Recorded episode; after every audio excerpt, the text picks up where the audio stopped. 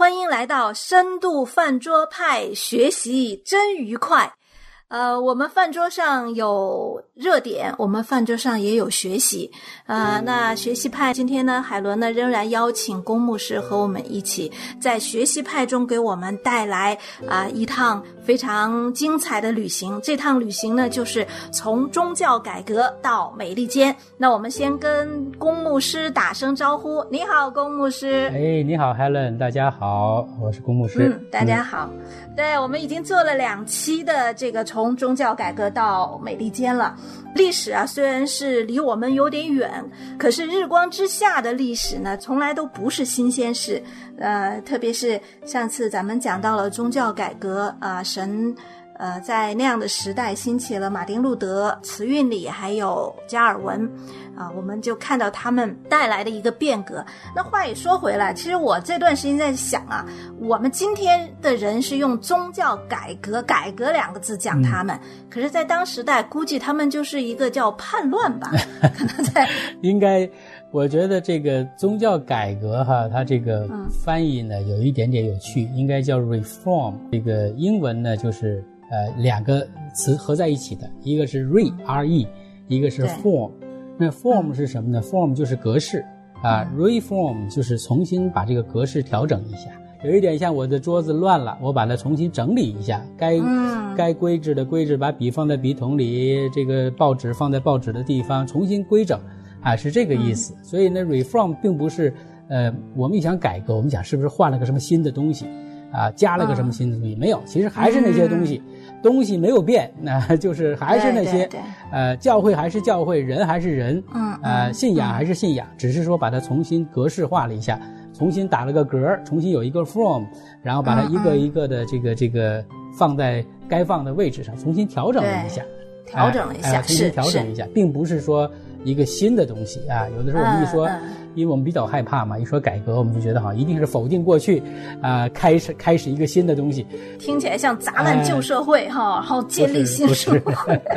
它其实那个内核是不变，内核它并不是开始一个新的宗教，它内核还是延续着这两千年的传统，只是呢，它在表达方式啊、敬拜方式啊、对信仰的理解方式啊一个重新调整。嗯，嗯我觉得郭博士您这句解释就非常重要，也把我们这个这一个系列的课程的中心也讲出来。其实我们仍然是要看到宗教改革也好，还有后面的所有的这些，其实我们都是万变不离其宗，就是基督信仰的核心是不可能变的啊，因为那个。呃，圣经、神的话，还有呃，上帝的主权，这些是不可以变的。嗯，那我们在上一次学习到了这个，从德国，然后到这个苏黎世，然后又到了瑞士。哈，我们看见在欧洲这个一块地方，这个星星之火已经在燎原了。但是呢，每一件事情发生的时候，一定有走得更激进的。一定有步子迈得更大的人，就像在我们第一期节目您说了，任何时候都有左派、右派、激进的、保守的之分。那在啊，我们今天学的这个宗教改革这样的一场啊运动当中，或这次呃变革当中，有哪些步子迈的比较大的啊，跨越又比较狠的啊，以至于我们今天也能看见，对我们是一个提醒的。嗯，哦，这个呢，其实，呃，蛮多的，因为呢，这个信仰啊，一旦呢没有一个标准的话呢，就是人云亦云的就多了，公说公有理，婆说婆有理，最后这个标准没有，特别是在这个宗教改革这个过程中间呢，嗯，呃，按今天的话来讲，很多流派呢还没有形成最终的这个定式的时候。啊，就有各种各样游走于诸多观点中间的人就出来了。有的时候，我我想到这些事情时，我觉得都并不是很遥远，三百年、五百年以前的事情，可能很多正是我们现在正在发生的事情。啊，因为有的时候有些教会，可能这个教会没有成型的时候，就有很多我们叫我们叫叫做篡教会的。啊，就有总有一些人，就是这个教会待两天，那个教会待两，他也不是哪个教会的成员，也不受哪个教会的规矩的约束，但是他自己有自己一套的信仰的理解，有自己一套的观点。那这些人呢，很热心啊，而且有的是很奉献啊。然后有的时候有人再有能力呢，拉一批人然后慢慢的就形成一个很可怕的力量。然后呢，开始到各个教会里面给牧师捣乱，啊，这种而且会觉得很有理，而且觉得自己而且他觉得他是在服侍上帝，对。啊，他觉得是上帝给他特别的引导。其实很多新的所谓的教派也好，甚至很多异端呢，开始都是这么开始的，嗯。就是你不服教会的传统，不服教会的这个叫 discipline，教会的纪律，因为教会有三个标记嘛。一个是讲圣道，一个实行圣礼，第三个就是教会要有教会的纪律啊。如果对，但是很多人就是因为不不服这个纪律嘛，结果最后呢就呃慢慢慢慢的搞独立大队。所以呢，那你回到这个五百年前呢，在这个这个宗教改革以后哈，特别是在瑞士，啊，瑞士是自由联邦嘛，最自由的地方，嗯，传统的力量很弱，没有太多天主教的传统。那这个路德的传统也没建立起来的时候，而且呢又有法语系又有德语系，啊，所以我们上次曾讲过慈运礼嘛，慈运礼是是瑞士宗教改革中一很重要的一个代表人物，啊，很遗憾他死得太早，呃，因为死得早，所以就没有留下他的这个系统的神学的架构，没有留下架构呢，他后面的人呢就可以随意解释，啊，你很多东西没有讲嘛，大家随便解释，所以因此就出现了一些。啊，比如说，代表性的就是像明斯特这个这个这个事情，就是很多人认为世界末日就来了啊，这个这不不陌生哈。这个我一讲这个，大家觉得可能就不陌生了。对，耶稣耶稣马上就来了，然后这个世界是跟上帝对抗的，所以我们要做的就是我们要聚集等候主，我们不能在自己的家里等，我们我们在市里的不要在市里待了，我们要上山上去，所以他们就聚到聚到这个明斯特这个地方，明斯特这座城市，然后聚在这里头，然后建立一个新的一个小小城小国，啊，城中之城，国中之国，嗯，然后呢，他们说我们的目的就是对抗魔鬼撒旦的世界，啊，这个世界已经全然堕落了，我们就是要跟世界对抗，然后呢，各个国家的人都对抗他们，他们就说你看对抗我的都是魔鬼，啊，这样的话呢，他们就。结果人越反对他呢，他就越更加的坚信自己的观点啊，就是变成一个封闭性的这个思维，呃，最后呢就是很惨，死了死了很多人，啊，就是这种有一点这个好像有点千禧年主义的这个呃苗头开始，但是呃，因为这个运动后来就算是被这个大屠杀了嘛，等于死了很多人啊，之后呢，而且他们因为都是农属于农民抗命嘛。嗯，所以没有学者在里头给他们提供一些理论的支持，没有产生一个什么民斯特主义啊什么的没有，对对，所以就没有留下任何思想上的这个能够有痕迹的东西。但是呢，它是对当时的宗教改革造成很大的影响。对啊，有个坏的影响。这个坏其实最重要的是因为很多人说这个马丁路德呀，因为马丁路德对明斯特的这个事情呢也抱着负面的态度。因为其实今天如果回到今天来讲，我们如果说今天有一些基督徒，假设啊前天天说我耶稣基督明天就来了，然后我们今天要集结在一起，我们聚在一起，就像那个当年美国有一个什么大卫基督教，啊记得吗？曾经就是后来美国联邦派兵把他们这个给那个庄园都给都给都给消灭了，呃死了也死了很多人，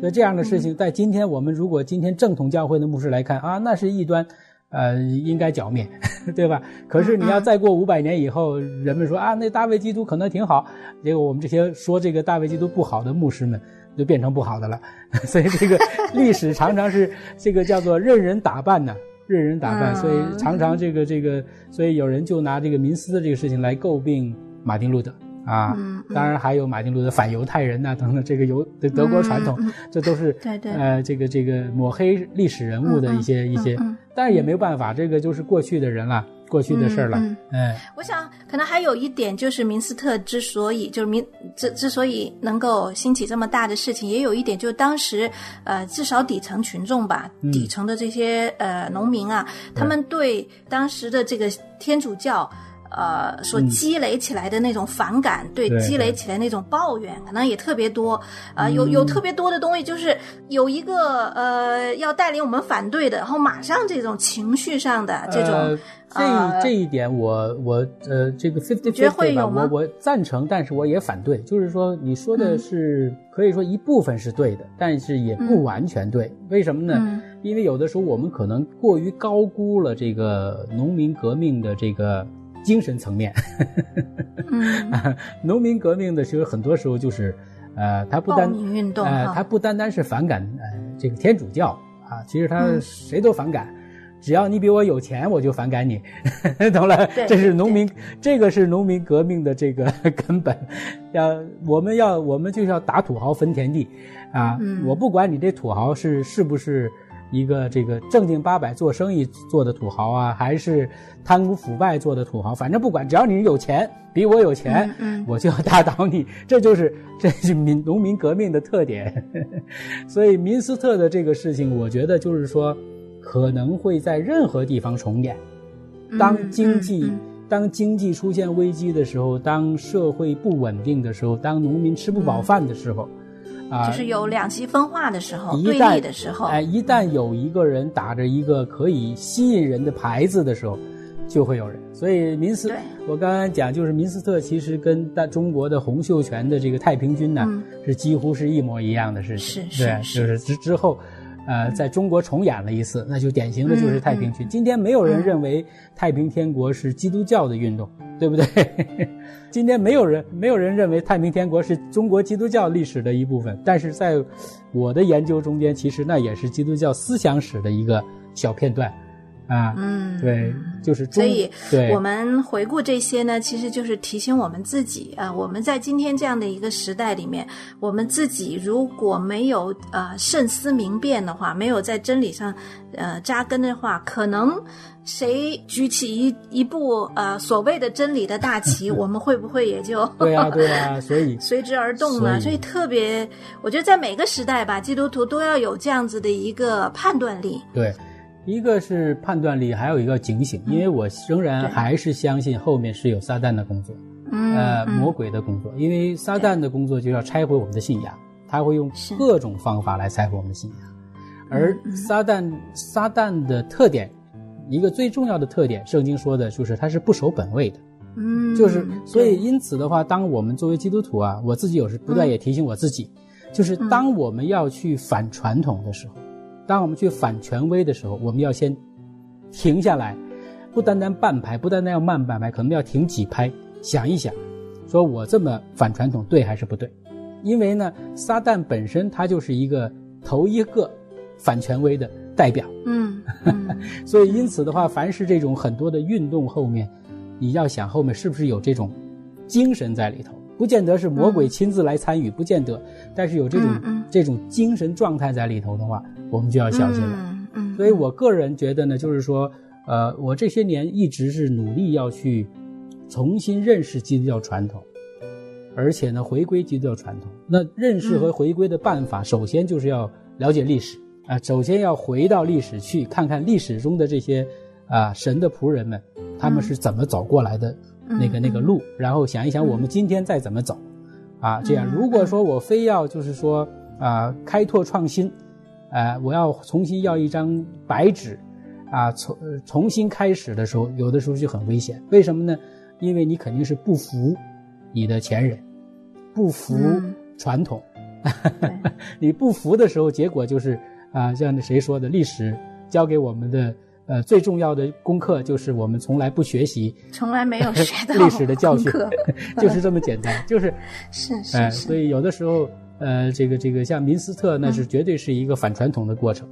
啊，就是说马丁路德固然马丁路德是反传统，我们可以说我们可以把反反传统这个头衔儿放在马丁路德身上，但是马丁路德并不是主动去反传统的，我们前几次也特别介绍过他，他是嗯。不得已被推到了这个历史洪流的最前线，他是不得已去反传统，就是他没有，他从开始九十五条的时候就没有，跟 John Eck 辩论的时候也没有，一直到一五二零年才不得不跟教皇啊这个决裂，所以他就是嗯他是他并不是一开始就是有一个反传统精神的人，所以马丁路德去改教绝对是上帝的手在后面推他，把他推到这个位置上去。嗯。哎，嗯。所以我们就是说，今天有的时候我们这个这个基督徒是不是，我不知道怎么讲哈，就是怎么样看待传统是一个很大的事情，哎，这个我觉得今天是因为我们特别有呃喜欢标榜自我，因为这个时代就是这样子的。我们生在这个时代，在呃这个时代的局限里面，我们觉得这个就是个张扬个性、张扬自我的时代，张扬批判精神、张扬这种反思精神。呃，我们常常在教会里，我们常常也会讲啊，马丁路德啊这么厉害，一个人翘起了整个天主教的体系。可是有时候想想。马丁路德整个教会历史上也只有马丁路德一个人啊，那个我们不是每个时代都要出马丁路德的，所以您在讲的时候，我也在想，我们人性本性当中，就是那个罪性里面天然的，其实有这个层面，就是呃，我想反对，对，就是反对那种呃辖制我的、制约我的，我想独特，因为我们。本来也是每个人都不一样，我要想把我的这种不同表达成为一个独特的话，那一定在现实层面，我就要反对那些呃那些原有跟我不一样的。对。原有的。啊对啊我要标榜我的独特嘛，所以这些呃在我自己的信仰历程里面也是常常会回到这个，就是我。呃，是不是为了反对而反对？对，我是不是为了标榜自己啊？掌握新的东西了？你看，你们都没亮光，就我有亮光了。你看，你们都没发觉的，就我发觉的了。然后以至于我自己就觉得，哇，这个你看，我简直具有马丁路德的精神。我不是马丁路德，但我具有马丁路德的精神。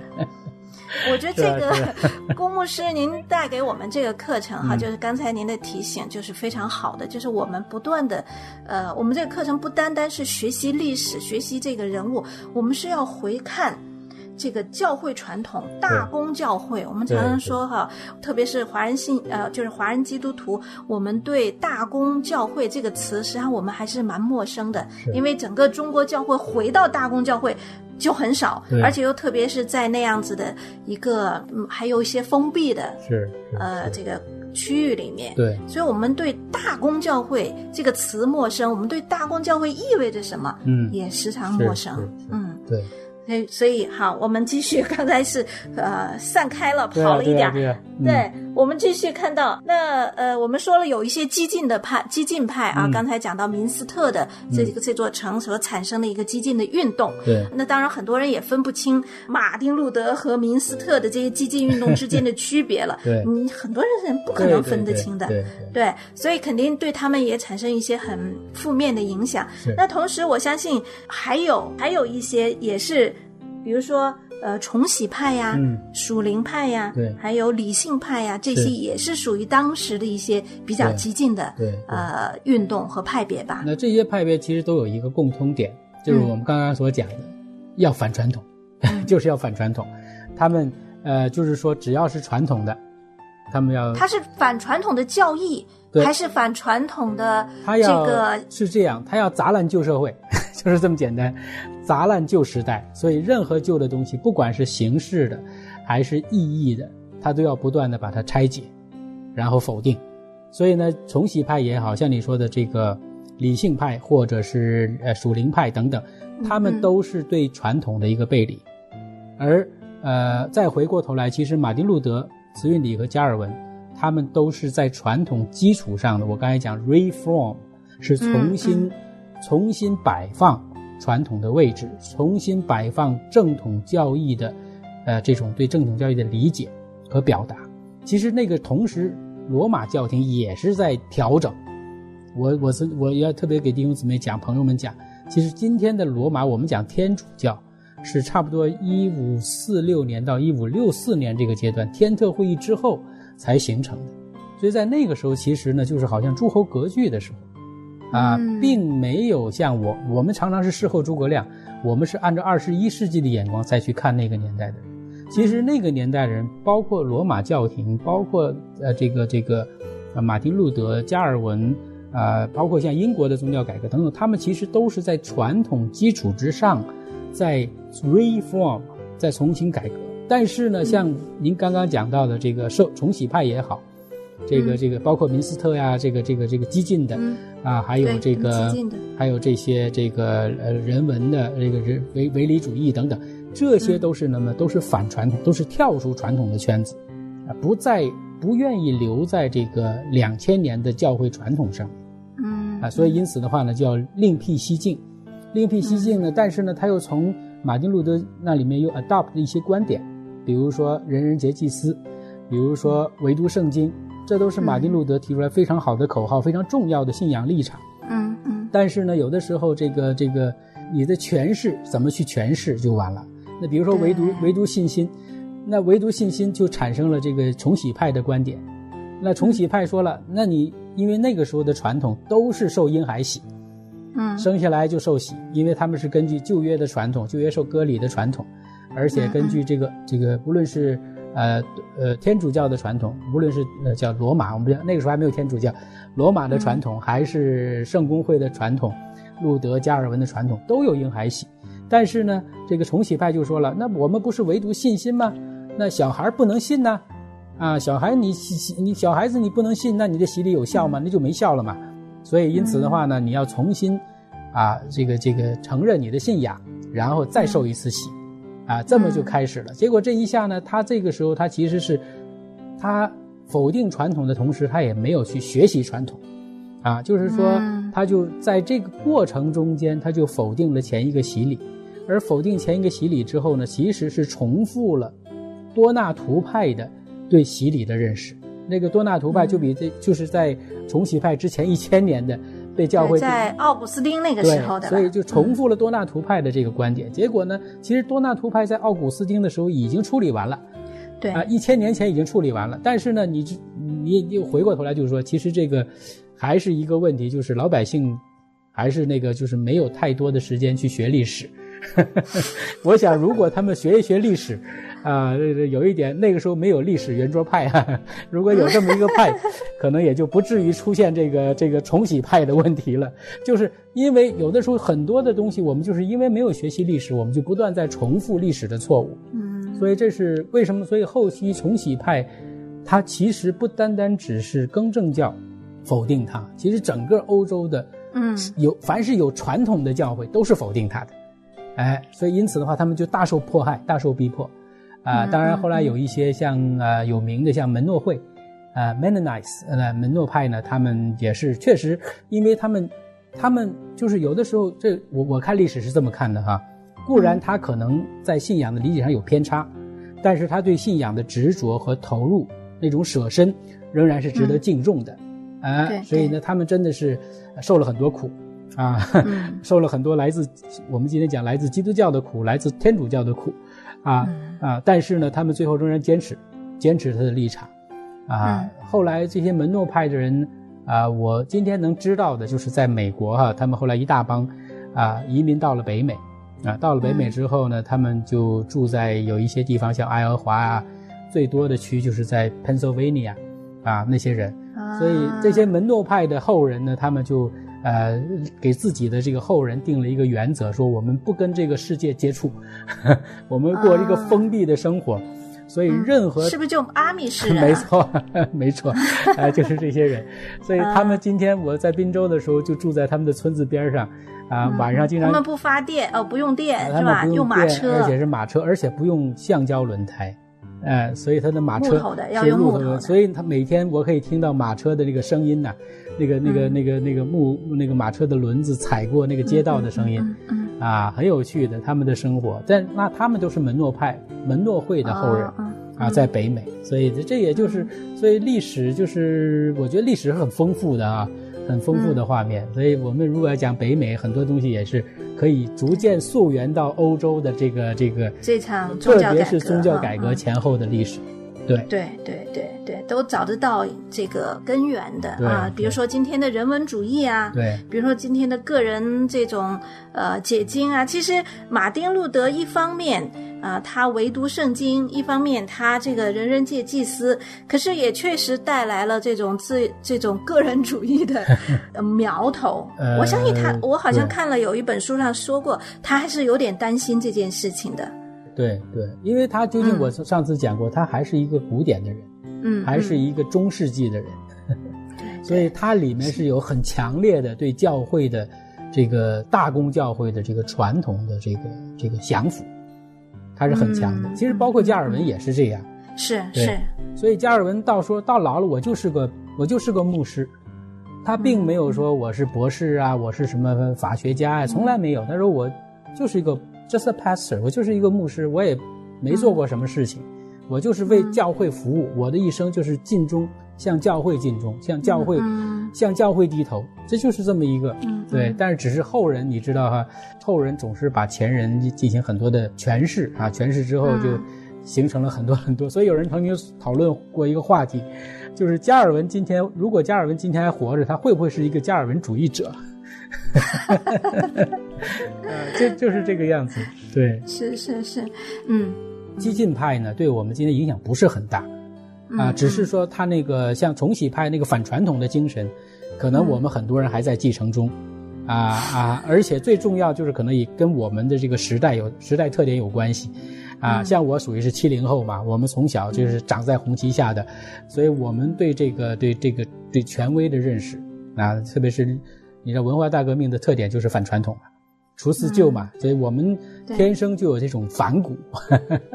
啊，因此的话呢，我们可能在继承信仰的时候，可能无意之中，可能我们更多的继承了一些这个重启派的一些的观点，嗯，啊是这样，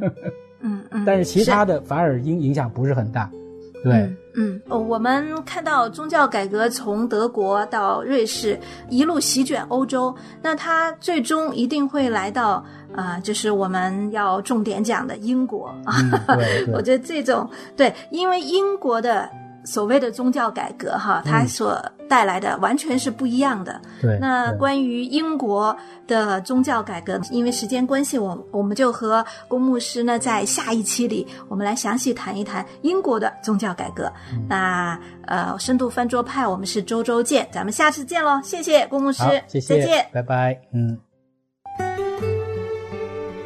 想要参与饭桌吗？想要和饭桌派的主持人互动吗？您可以写电邮和发短信，我们的电邮是饭桌派汉语拼音 at 良友汉语拼音点 net。你也可以编辑短信发送到幺三二二九九六六幺二二，前面注明饭桌派，这样我们就能收到您的信息了。